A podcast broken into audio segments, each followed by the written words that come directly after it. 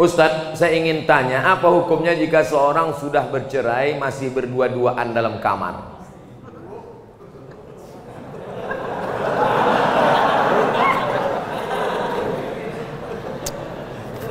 Laki-laki menjatuhkan tolak kepada perempuan, aku cerai engkau tolak satu.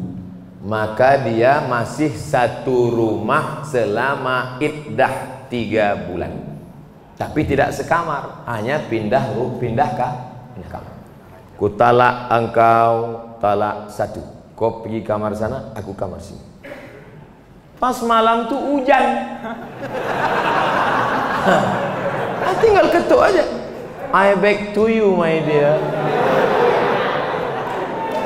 Tapi ingat sudah terhitung talak sah. Yang tak boleh balik itu talak tiga.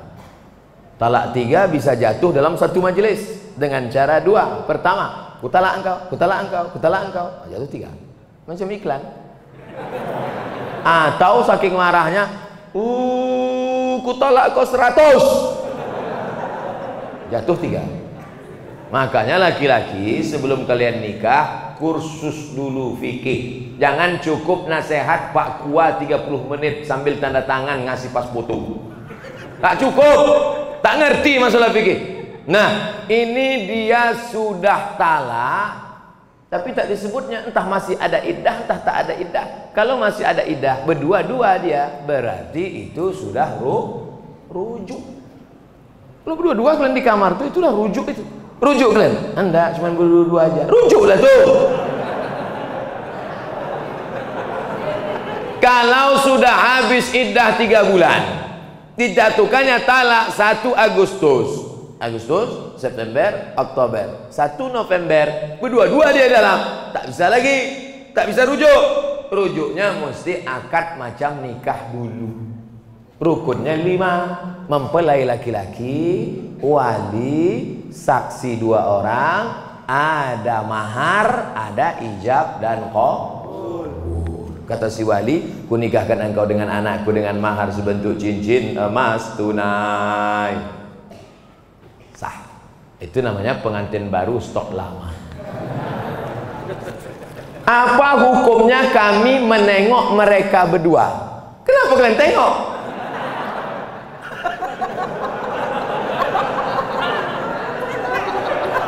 Man ra'a minkum mungkaran siapa di antara kalian menengok kemungkaran falyughayyirhu biyadihi robah dengan tangan.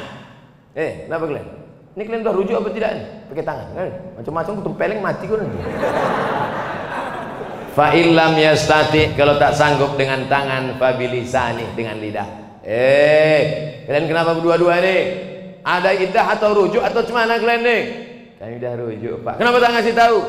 Segan kami, Pak tak sanggup dengan lidah fabi qalbi rupanya dia preman bertatu. Anting-antingnya aja sebesar lubang hidung. Tak berani dengan tangan tak berani dengan lidah. Diam aja lah. Macam orang pau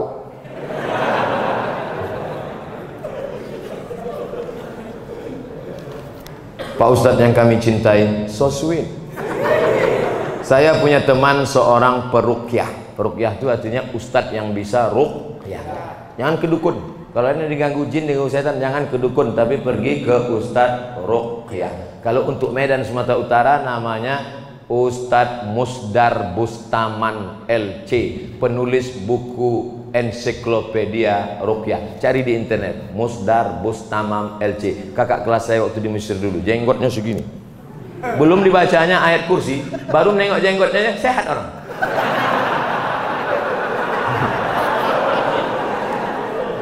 Tak percaya coba jumpain. Tapi saya menengok dia jarang sholat, berarti dukun.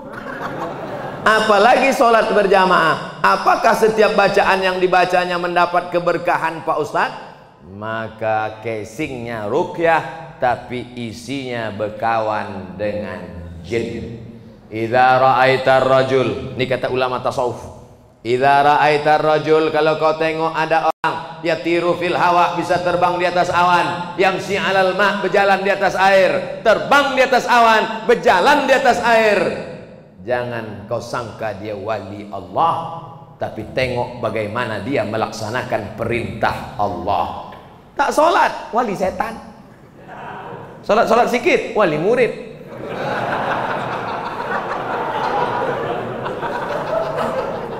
Jangan terpukau karena aneh-anehnya bisa dihilangkannya Pak Ustaz. Hebat dia Pak Ustaz. Datang kami ke tempat dia waktu STNK BPKB kami hilang. Di mana hilangnya? Di kamar. Dipukulnya sekali lantai, ketepak muncul. Siapa yang bawa? Jin. Dia berkawan dengan jin. Oleh sebab itu maka tengoklah istiqomahnya dalam ibadah. Itu standar dalam Islam. Kalau suami menyuruh menandatangani surat, isinya kita tak lagi suami istri. Tapi dibuat surat itu yang tahu hanya mereka berdua saja. Apakah itu sah Pak Ustadz? Sah. Sah jatuh talak. Talak apa namanya? Talak pakai tulisan. Tapi katanya mesti pakai saksi Pak Ustadz. Tidak. Menjatuhkan talak tak mesti pakai saksi. Ini termasuk talak yang jatuh pakai tulisan. Kita tidak lagi suami istri Termasuk talak sorry Jatuh talak satu. Bagaimana talak bisa jatuh? Dua. Yang pertama sorry Kucerai engkau talak satu Atau ditulisnya. Yang kedua pakai kiasan. Pulanglah engkau ke rumah orang tua. Ibu-ibu Istri-istri Kalau ada suamimu berkata Pulanglah engkau ke rumah orang tuamu. Jangan pulang Tanya dulu Apa maksud kau bro? Karena tolak kinayah yang kiasan itu mesti dilihat niatnya. Kalau niatnya niat tolak, maka jatuh tak tolak. Tapi kalau tak ada niat tolak, enggak. Pulanglah kau. Muak kali aku nengok, pergi kau balik. Abang, apa niat? Enggak ada nyuruh balik aja. Nah, baliklah. Makanya perempuan itu mesti ngerti. Perempuan jangan mau dibodoh-bodohi. Pulang sana, pergi pulang. Maksud abang pulang apa ini? Nah, enggak maksudnya pulang liburan aja. Baliklah. Tak ada tuh talak. Benarkan roh akan pulang ke rumah setiap malam Jumat? Macam orang balik dari kantor aja.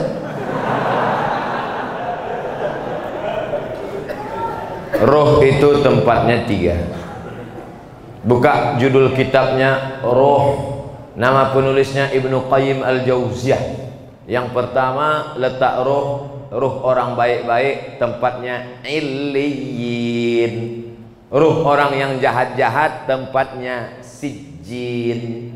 Yang ketiga, Allah kuasa mengendalikan roh, roh bisa balik, roh bisa masuk ke kubur, roh bisa merasakan azab kubur, roh bisa menengok orang ziarah tapi kita tak tahu kapan dia baliknya harinya segala macam. Kalau ada yang mengatakan roh balik hari Jumat bukan hadis Nabi tapi pendapat ulama ijtihad ulama. Tapi pendapat yang kuat bahwa roh itu tiga. Pertama ditempatkan di Eliyin yang kedua yang jahat-jahat di Sijin yang ketiga ada saatnya Allah Maha Kuasa menempatkan dia di mana. Seandainya nanti tiba-tiba waktu Abdul Somad meninggal ada jamaah masjid al-muslimin kerasukan. Dipanggillah Ustadz Musdar Rukyah Allahu la ilaha qayyum la ta'udhu sinatu wa la na'um aku Abdus Somad. Betul kau nih kata Ustadz Musdar. Kita sama-sama di Mesir dulu. Betul jangan tanya lagi. Kalau memang betul pernah ceramah dulu di masjid al-muslimin? Pernah hari hari apa tuh? Hari Senin malam Selasa tanggal 26 malam 27. Eh, dia maka itu bukan ruh Abdul Somad tapi jin korin. Karena setiap kita yang lahir ini ada jin pendamping yang ikut waktu kita lahir. Jin saya ikut nih. Maka ketika saya mati dia tak mati, dia hidup. Dia tahu ke mana jadwal-jadwal saya. Bisa ditirunya suara saya. Kalau memang betul kau Ustaz Somad, coba ceramah. Assalamualaikum Eh dia nih Bukan. Itu bukan roh. Karena roh tak bisa dipanggil. Kalau bisalah roh dipanggil Maka bisalah dipanggil roh Nabi Muhammad SAW Untuk ditanya mana hadis sahih Mana hadis do'ib Mana hadis palsu hmm. oleh sebab itu maka jangan mudah dengan nanti datang penipu-penipu yang mengaku bisa memanggil roh si fulan roh si fulan emang jelangkung jelangkung jelang datang tak diuntang balik tak dijemput puh keranjang arang. Yang ketawa berarti udah tua. Anak-anak sekarang mana dia tahu? Dulu kamu zaman-zaman porkas tahu juga Ustadz enggak saya tak pernah manggil. Ustaz, sebenarnya berapa kali Nabi Muhammad haji dan umrah? Pindah dari kota Makkah ke kota Madinah Al-Munawwarah. Tahun 1 tak ada, tahun 2 tak ada, tahun 3 tak ada, tahun 4 tak ada, tahun 5 tak ada, tahun 6 mimpi sahabat. Pas paginya, ya Rasulullah, ya. Malam tadi aku mimpi. Apa mimpimu? Malam tadi aku mimpi kita melihat Nabi bercerita, sahabat pun meyakini, malam tadi aku mimpi melihat kita tawaf, sa'i dan tahallul. Berarti itu wahyu dari Allah Subhanahu wa taala. Maka kalau begitu mari kita ke Makkah. Mereka pun ramai-ramai menuju Makkah untuk melaksanakan Om umrah. Tapi sampai di Hudaibiyah, Hudaibiyah ini 22 km sebelum masuk Makkah, dihadang oleh kafir Quraisy tak jadi masuk. Maka disebut umrah itu umrah tak terlaksana di qadha tahun ke-7. Maka Nabi umrah empat kali. Tahun ke-6, tahun ke-7, tahun ke-8 pembebasan kota Makkah, tahun ke-10 saat melaksanakan haji wa wada. Umrah empat kali, haji satu kali. Jadi Bapak Ibu yang mau melaksanakan umroh tahun 2020 kita berangkat bulan Januari umroh akbar bersama Ustadz Somad bersama Travel Grand Safa Nauli. Kok ke situ pula perginya Pak Ustadz? Entah itu yang ditanyanya tadi. Saya umroh setahun sekali aja, tak pernah pergi tiap-tiap bulan lah. Sekali, bulan Januari saja. Kenapa Ustaz pilih bulan Januari? Dingin, saya tak tahan panas. Panas menggelutar jantung. Haji Pak Ustaz, haji Nabi sekali aja. Bapak Ibu yang sudah haji jangan pergi haji lagi. Berapa biaya pergi haji ONH plus? 100 juta. Bagus buatkan kelas untuk anak yatim. Assalamualaikum. Waalaikumsalam. Ini kenapa anak yatim banyak betul di panti ini? Tak ada kelas Pak Haji. Berapa biaya buat kelas satu? 100 juta. Buatkan. Duitnya Pak Haji, nanti kita cari. Kasihlah duit itu. Satu kelas 100 juta. Itulah yang akan menolong di hadapan Allah SWT. Bolak balik pergi ke Makkah. Haji tiap-tiap tahun. Ini tolong anak fakir miskin celananya koyak tak bisa membayar uang sekolah. Maka haji sekali saja. Sisanya gunakan untuk menolong orang-orang susah. Setuju? Setuju. Tak setuju pun tak apa-apa. Tapi tengok aja lah. Ustaz kenapa bulan Islam itu diawali dengan bulan Muharram? Padahal Nabi kan hijrahnya di bulan Safar. Wah menjebak ini ah. Nabi hijrah dulu kan bulan Safar Pak Ustaz. Ya kenapa tiba-tiba kalendernya dimulai bulan Muharram? Berkualitas pertanyaan jamaah Masjid Al-Muslimin. Eh Allahu Akbar bermusyawarahlah sahabat Nabi Abu Bakar. Sudah meninggal dunia khalifahnya waktu itu Umar. Umar, Utsman, Ali musyawarah kapan kita tetapkan bulan satunya? Jamaah pulang dari haji Zulhijjah. Pulang dari haji Zulhijjah memulai hidup baru setelah Zulhijjah bulan Muharram setelah pulang Zulhijjah, cukur rambut, tumbuh rambut baru, semangat baru, start bulan baru Muharram. Maka itulah berdasarkan ijma. Tak ada dalam Quran, tak ada ayat Quran. Ya ayyuhalladzina amanu, mulai bulan Muharram tak ada. Hadis Nabi pun tak ada. Karena penetapan bulan Muharram ini berdasarkan ijma sahabat Nabi sallallahu alaihi wasallam radhiyallahu anhum ajma'in. Karena selesai pulang haji itu tiga bulan berangkat bulan Sawal di Makkah bulan Zulqa'dah masuk Zulhijjah habis wukuf di padang Arafah mabit di Muzdalifah Mina tiga hari habis itu pulang ke kampung halaman start bulan pertama Muharram. Maka ditetapkanlah penetapan awal kalender Islam satu Muharram pada masa pemerintahan Umar bin Khattab. Wallahu a'lam bishawab Apakah berdosa bila saya meminta rujuk lagi pada suami sementara suami sudah menikah lagi? Padahal saya di poligami pun ikhlas. Saya ulang dari bala. Apakah berdosa bila saya meminta rujuk lagi? Rupanya bapak ini diceraikannya istrinya. Setelah cerai, nikah dia dengan perempuan. Setelah itu datang bini pertama minta rujuk balik dan dia mau dipoligami dulu di status dia dia bini pertama. Sekarang dia jadi bini kedua. Saya dipoligami pun ikhlas. Tak ada masalah kalau gitu. Di mana letak masalahnya? Istri dia tak mau. Oh. Macam sinetron kurasa.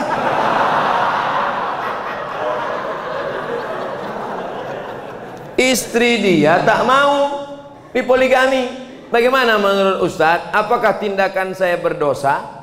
Tindakan ibu tidak berdosa karena ibu bukan pelakor pengganggu laki orang. Tergantung bapak nih gentleman tak dia? Kalau dia bersikap kata dia kau balik yang ini tetap. Tapi kalau dia takut termasuk anggota istri ikatan suami takut istri maka tak jadilah. Nah, ini tergantung kepada si bapak ni. Ibu tak berdosa selama ibu tak melakukan perbuatan haram, tidak melakukan perbuatan maksiat, yang pula di WA dia tiap hari, "Bang, jadi kita balik." Jangan ganggu-ganggu dia, jangan goda-goda dia. Tapi bahwa dia mau balik, berani dia, ah, maka tapi tidak semudah itu. Karena di Indonesia tidak boleh laki-laki menikah tanpa ada surat izin dari istri pertama. Ibu dianggap bukan istri pertama karena sudah lepas. Maka istrinya yang sekarang ini yang pertama. Maka kalau kalian mau menikah, mesti ada surat izin dari ini tanda tangan matre 6000. Makanya ibu-ibu sebelum tidur malam pastikan keliling tempat tidur itu tak ada matre 6000. Karena mana tahu kita pas sedang tidur kan diambilnya tangan. Selesai, pas tengok jadi. Hati-hati aja bukan saya nakut-nakuti. Dalam keluarga ada anak laki-laki yang tak meyakini tahlilan. 40 hari, 100 hari dan sebagainya. Pada orang tua yang sudah mati meninggal dunia. Karena acara tersebut pada ajaran Hindu kata anak tersebut. Pada saat ada acara itu anak laki-laki itu selalu pergi. Mau hujan Pergi dia cari kegiatan lain, ditinggalkannya maknya di rumah sehingga membuat maknya menangis sedih. Pertanyaan, bagaimana hukum anak tersebut membuat orang tuanya menangis dan bersedih? Bagaimana cara saudara dan keluarga menyikapi masalah ini Pak Ustadz? Masalah bersedekah untuk orang meninggal dunia Kapan pun sedekah itu sampai Mana dalilnya? Saat sayang betul dengan emaknya. Ditanyanya Nabi ya Rasulullah ya. Ummi matat emakku mati. Apa atas sedekah anha? Kalau aku bersedekah sampai tak pahalanya untuk almarhumah emakku. Kata Nabi sedekahlah engkau. Pahalanya sampai. Itulah dalil bahwa sedekah sampai untuk orang mak mati. Ninggal Pak iya ninggal mati sama itu ayu sadaqatu afdal? Apa sedekah yang paling afdal kata Nabi sedekah yang paling abdul sakyul ma memberi air mi minum. Kalau air minum sampai apalagi asam pedas bau kalau air minum sampai apalagi bubur kacang hijau? Maka sedekah itu mau berapa hari pun sampai. Yang paling bagus sedekah itu tak usah tengok harinya. Full terus sedekah. Tiap-tiap hari kalau perlu tiap malam, tiap pagi undang anak yatim kasih makan. Assalamualaikum Pak Panti Asuhan. Ya, saya sedih betul mak saya meninggal. Saya mau bersedekah sini. Berapa hari? Selama setahun saya sedekah. Semuanya Pak? Enggak, dua orang aja. Berapa anak yatim di sini? Ada anak yatim Pak. Satu bulannya berapa biaya dia? satu bulannya satu juta pak ini saya kasih 12 juta untuk setahun bagus the best mantap uang sekolahnya sekalian Adapun ditetapkannya 40, 100, maka tidak ada larangan. Boleh dia laksanakan. Mau 99, mau 100, mau 200. Kenapa? Karena di dalamnya ada unsur bersedekah membagi. Tapi kalau dia buat keyakinan, siapa yang lewat dari 100, maka tak ada pahalanya. Siapa yang ngasih pas hari 100, maka dijauhkan dari azab neraka 100 km. Nah, itu tak ada dalilnya. Tapi kalau dia tak ada berdalil hanya membuat berbagi begitu saja. Oleh sebab itu maka ini masalahnya am umum. Kalau mau bersedekah, bersedekah, berbagi, baca tahlil, baca zikir, baca yasin. Isi tahlil itu apa? Lima. Isi tahlil itu lima. Yang pertama doa. Allahumma firlahu warhamhu wa'afihi wa'afu anhu. Doa sampai. Mana dalil bahwa doa itu sampai? Kalau lewat di kuburan mulut jangan diam saja. Lewat di kubur baca doa. Apa doa lewat kubur? Assalamualaikum ya ala diyar minal mu'minin wa inna insyaallah bikum lahiqun yarhimullahul mustaqdimin wal mustakhirin as'alullah wa lakumul afiyah. Itu dalil bahwa doa sampai. Yang kedua, kasih makanan. Mana dalil kasih makanan sampai? Sedekah saat air kata Nabi sampai. Yang ketiga, berkirim tahlil. Apa itu tahlil? La ilaha illallah. La ilaha illallah. La ilaha illallah. Ya Allah sampaikanlah tahlil kami kepada almarhum fulan Sampai. Mana dalilnya? Pelepah korma dicucukkan ke makam. Kata Nabi Pelepah korma waktu basah bertasbih. Tasbihnya sampai pada orang mati. Kalau tasbih pelepah korma saja sampai Apalagi tahmid, tahtim, tahlil orang yang beriman. Empat Membacakan Al-Quran yang paling afdal kata Imam Nawawi, wa in khatimul Qur'ana fahuwa hasanun. Sebagus-bagusnya hatamkan sehatam Quran. Bagus. Tak sanggup sehatam Quran, pilih hatinya Al-Quran. Apa hatinya Quran? Yasin wal Qur'anil Hakim innaka laminal mursalin. Bacanya pelan-pelan. Ini banyak orang yasinan ujung-ujungnya aja. Tujaun bayakun. Yang kelima adalah inti tahlil itu ada nasihat setawar sedingin melapangkan keluarga yang terkena musibah. Wahai keluarga yang kena musibah bersabarlah. Innalillah wa inna ilaihi rajiun. Lima poin itu semuanya kebaikan kebaikan kebaikan Semoga Pak Ustaz selalu dalam lindungan Allah. Amin. Ya Rabbal Alamin. Saat akikah anak, bolehkah menerima sumbangan dari teman-teman dan tetangga? Kullu mauludin rahinatun bi aqiqatihi. Setiap anak yang lahir tergadai dengan akikahnya tulbahu anhu yauma sabihi hari ketujuh sembelihkan kambing. Yuhlaku cukurkan rambutnya. Wa yusamma kasih nama yang baik-baik yang bagus-bagus. Karena nama adalah doa.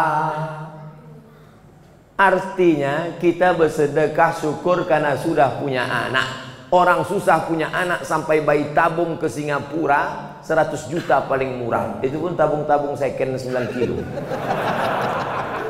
ini Allah minta anak cuman satu kambing. Berapa harga kambing sekarang?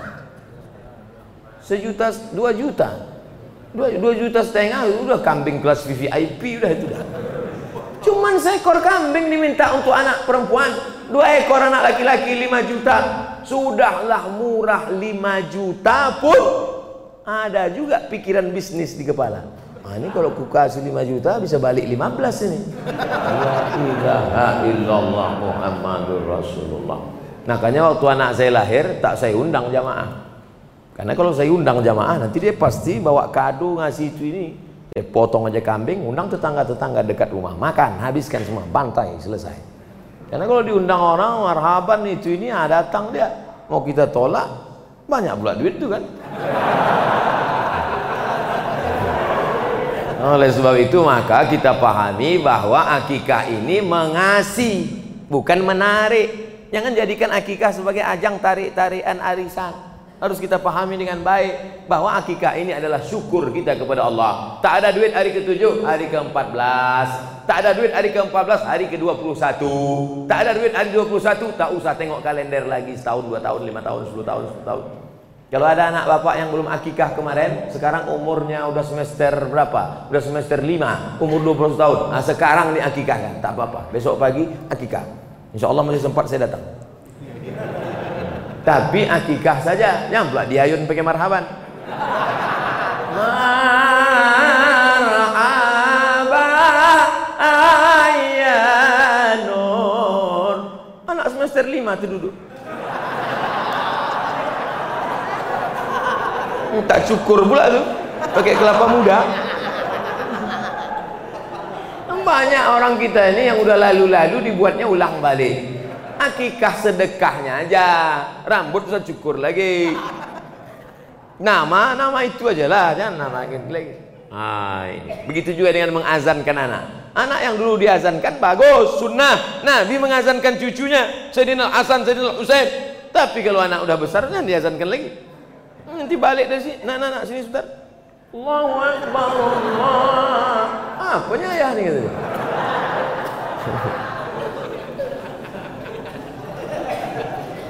Saya ingin tanya Pak Ustaz, dana impak di masjid boleh tak kita pakai untuk menyantuni anak yatim? Dana impak masjid diserahkan untuk santunan anak yatim. Dibuat di situ infak masjid. Orang yang memberi infak ke masjid itu niatnya adalah untuk operasional masjid. Semua yang terkait dengan masjid dialihkan kepada bukan lokasi alokasinya maka itu temuan BPK tapi sedekah umum dibuat di situ kotak sedekah tak ada dibuatnya sedekah masjid. Umum saja.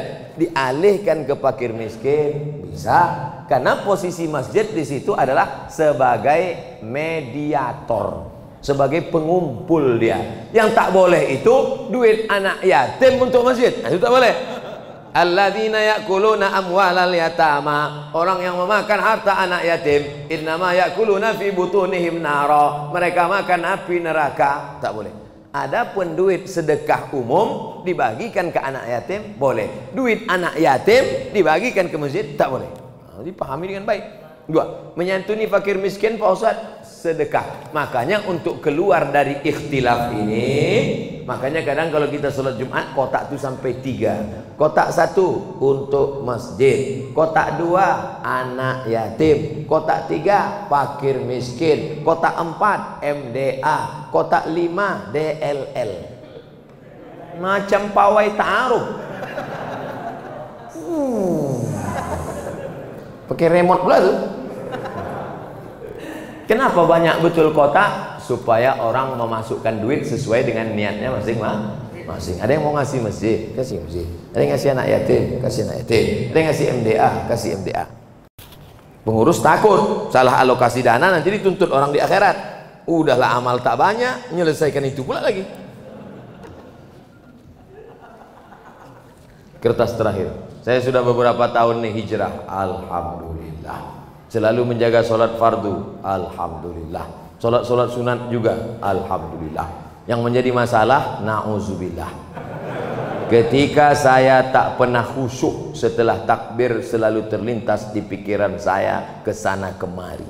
Dalam hati saya apakah akibat dosa-dosa saya yang telah lalu cara khusyuk kata Syekh Ali Tontawi lima yang pertama Jangan macam main bola langsung turun sepak bola, kram. Jadi gimana? Lari-lari dulu, pemanasan. Sama macam naik motor, tak mungkin langsung panaskan dulu mesinnya. Tak juga panas, hidupkan mancis. Artinya apa? Pemanasan dulu. Apa pemanasan sebelum sholat? Jangan ujuk-ujuk habis nengok HP langsung Allahu Akbar. Macam-macam lah datang, datang WA, datang Twitter, BBM, WhatsApp, Instagram. Pemanasan dulu. Pemanasannya apa? Ketika berwudu hati khusyuk. Khusyuk dimulai ketika berwudu. Saat dihidupkan keran atau diambil air dari gayung, membasuh tangan, keluar dosa-dosa dari celah tangan. Ambil air masukkan ke mulut ke hidung, keluar dosa dari mulut dan hidung. Diambil air berkumur-kumur, istinsyak, istinthar, keluar dosa dari mulut. Disiramkan air ke wajah, keluar dosa dari biji-biji mata. Nah, ini hati udah mulai dijaga nih, supaya jangan lari dia ke kiri, lari ke kanan, dijaga, dijaga. Masukkan dia ke sarang.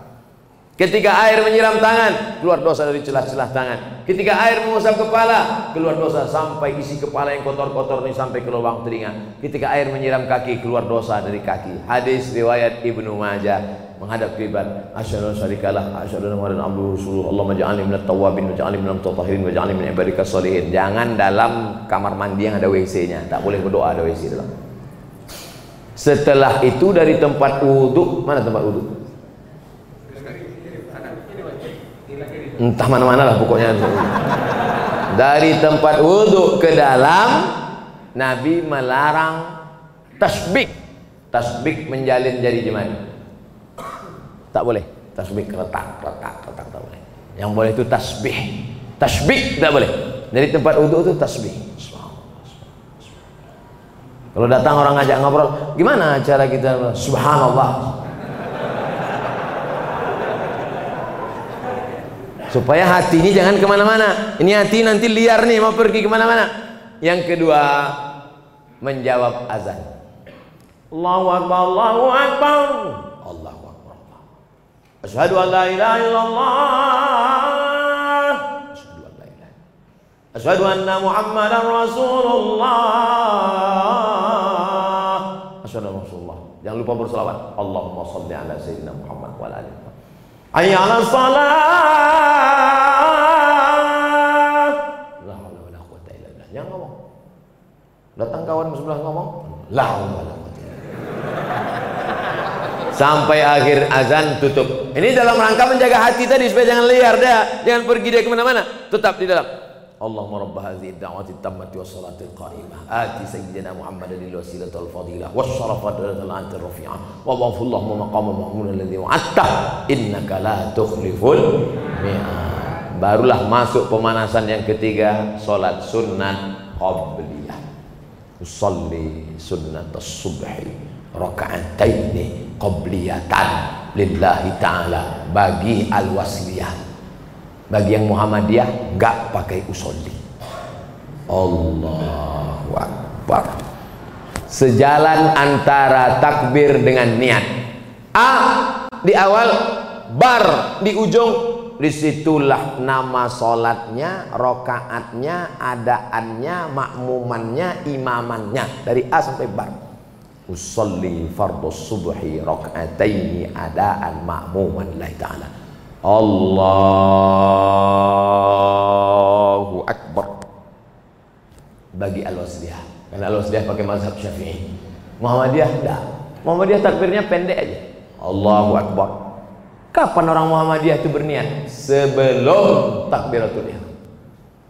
Yang berniat sebelum takbiratul ihram sah. Yang berniat di dalam takbiratul ihram sah. Yang tak sah udah takbir baru dia niat. Allahu Akbar Qobliyah apa subuh? Uh, Qobliyah aja lah. Yang berniat sebelum takbiratul ihram sah. Berniat di dalam takbiratul ihram sah. Mazhab Syafi'i berniat di dalam takbiratul ihram. Namanya muqaranah, sejalan antara takbir dan niat. Allahu akbar. Menguatkan dalam hati. Yang keempat, fahami apa yang dibaca bukan menghafal terjemah. Allahu akbar kabira.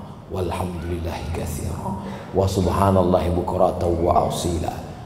Kalau Muhammadiyah Allahumma ba'id baini wa baina khataayaya kama ba'adta bainal masyriqi wal maghrib. Yang baru tobat belum hafal diam aja. Iftitah tak wajib. Langsung Al-Fatihah. Yang pula sebut aku belum hafal batal. Karena kalau mengucapkan lafaz lain dari bahasa Arab batal. Lalu kemudian apa? Yang kelima mulut melafazkan bergerak. Ya khabab ada sahabat Nabi namanya khabab ibnul Arf ya khabab ya. Nabi Muhammad itu kalau sholat mulutnya bergerak atau diam? Nabi kalau sholat mulutnya bergerak. Dari mana kau tahu? Bittirabi lihyatih ku tengok jenggotnya bergoyang. Alhamdulillah?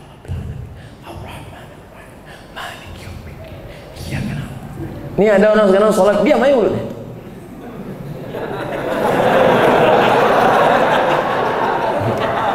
Diam, nenek nengok awan pula. Nampaknya pula Garuda sama apa. Tengok lampu mak cantik juga lampu. Mata tetap di tempat sujud. Salat ini sama macam orang naik motor. Kadang-kadang agak-agak lari dia ke pinggir, naikkan ke tengah balik. Kadang-kadang agak naik-naik ke trotoar sedikit, luruskan balik. Begitu juga ini. Bismillahirrahmanirrahim. Mulut baca, connect ke hati. Alhamdulillah rabbil alamin. Ar-Rahmanirrahim. Malik yaumiddin. Iyyaka na'budu wa iyyaka nasta'in. Ihdinas siratal mustaqim. Siratal ladzina an'amta 'alaihim ghairil maghdubi 'alaihim waladdallin. Amin. Bismillahirrahmanirrahim. Cari ayat apa yang sesuai. Qul huwallahu ahad. Lam yalid wa yulad. Allahu akbar. Subhan rabbil azim wa bihamdi. Subhan rabbil azim. Sami Allahu liman hamidah. Rabbana wa lakal hamd. Mil'u samawati wal ardi mil'u ma syi'ta min syai'in ba'd. Allahu akbar. Juru antara sujud. Rabbi firli warhamni wajburni warfa'ni warzuqni wahdini wa'afini wa'afani. Satu tasyahud. At-tahiyatul mubarakatus salawatut thayyibatu lillah. Assalamu alayka ayuhan nabi wa rahmatullahi wa barakatuh. Mulut baca, hati connect. Udah agak connect, connect. Udah agak agak agak, agak jauh deh, connect kan balik. Udah agak agak agak jauh deh, connect kan balik. Jangan udah agak agak jauh, sempat pula main-main game. Apakah kalau kita sholat itu kita kehilangan kesadaran? Nah, ini perlu diluruskan. Jangan bayangkan sahabat Nabi itu dulu kalau udah sholat, saya Pak Ustaz, kalau saya sudah sholat itu rasanya terbang saya entah ke mana. Berarti kau diculik jin. Imamnya Abu Bakar. Maaf, maaf, saya belakangi. Ini imam. Rumah Nabi sebelah kanan. Taman Raudhah. Rumah Nabi sebelah kanan. Rumah Nabi sebelah kiri. Imam ke depan, Nabi sebelah kiri. Waktu itu Nabi sakit di kamar. Maka diangkat jadi imam Abu Bakar. Oh Bakar jadi imam. Ketika sedang sholat, datang Nabi.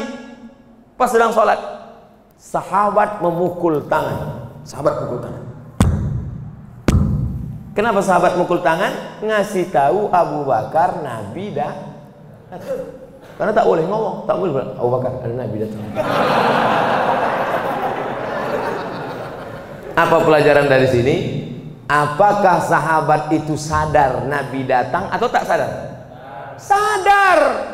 Jadi kalau ada orang mengatakan, aku kalau sudah sholat hilang rasanya semua. Kau kalau bohong jangan gitu kali.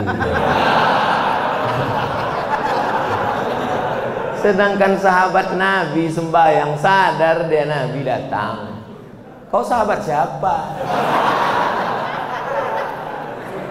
Kalau mau bohong ya agak-agak masuk akal lah sedikit. Ini kadang orang ini mengadang ada. Sahabat Nabi sadar. Itu dalil. Dalil yang kedua. Nabi jadi imam. Waktu Nabi masih sehat. Nabi jadi imam. Ketika waktu itu lantai Masjid Nabawi belum ada karpetnya. Nabi jadi imam sholat pas Nabi sedang sholat dibuka Nabi selop Nabi sholat pakai selop dibuka Nabi selop menengok Nabi buka selop semua sahabat yang jadi makmum buka selop Assalamualaikum warahmatullah ditengok Nabi selop berserak-serak belakang kata Nabi kenapa kalian buka selop kami tengok engkau buka selop ya Rasulullah Sadarkah sahabat waktu Nabi sholat itu Nabi buka sholat? Sadar, maka mereka buka. Kenapa Nabi buka? Ya Rasulullah, kenapa kau buka sholat? Aku buka sholat, tadi Jibril datang ngasih tahu di sholatku ada najis. Sholat kalian tak ada najis, kenapa kalian buka? Apa pelajaran dari sini? Bahwa sahabat Nabi itu tak pakai tanya-tanya, sami'na wa ta'na. Tapi ada pelajaran lain, Fikih hadis memahami hadis ini bahwa sahabat memahami sadar dengan penuh kesadaran bahwa Nabi buka selop di depan. Riwayat ketiga, sujud. Allahu Akbar. Lama sujud, tak macam biasa. Lama sujud. Setelah itu bangkit Nabi. Allahu Akbar. Rupanya cucunya naik ke tengkuk. Sadarkah Nabi naik cucunya ke tengkuk? Sadar. Kalau tak sadar bangkit itu jatuh cucu. Nah, jadi kalau ada orang mengatakan tak sadar, kita tetap dengan kesadaran, tapi kita jaga yang lima tadi. Cawannya kita siapkan, tapi air. Cawan itu kaedahnya. Khusuk itu airnya. Airnya, khusuknya adalah pemberian Allah Subhanahu wa taala. Makanya kita selalu minta berdoa, Allahumma ja'alna minal khashiin, jadikan kami orang-orang yang khusyuk. Mudah-mudahan kita termasuk orang yang khusyuk insyaallah. Ala hadhihi niyyah wa kulli niyatin salihah. Al-Fatihah. A'udzu billahi minasy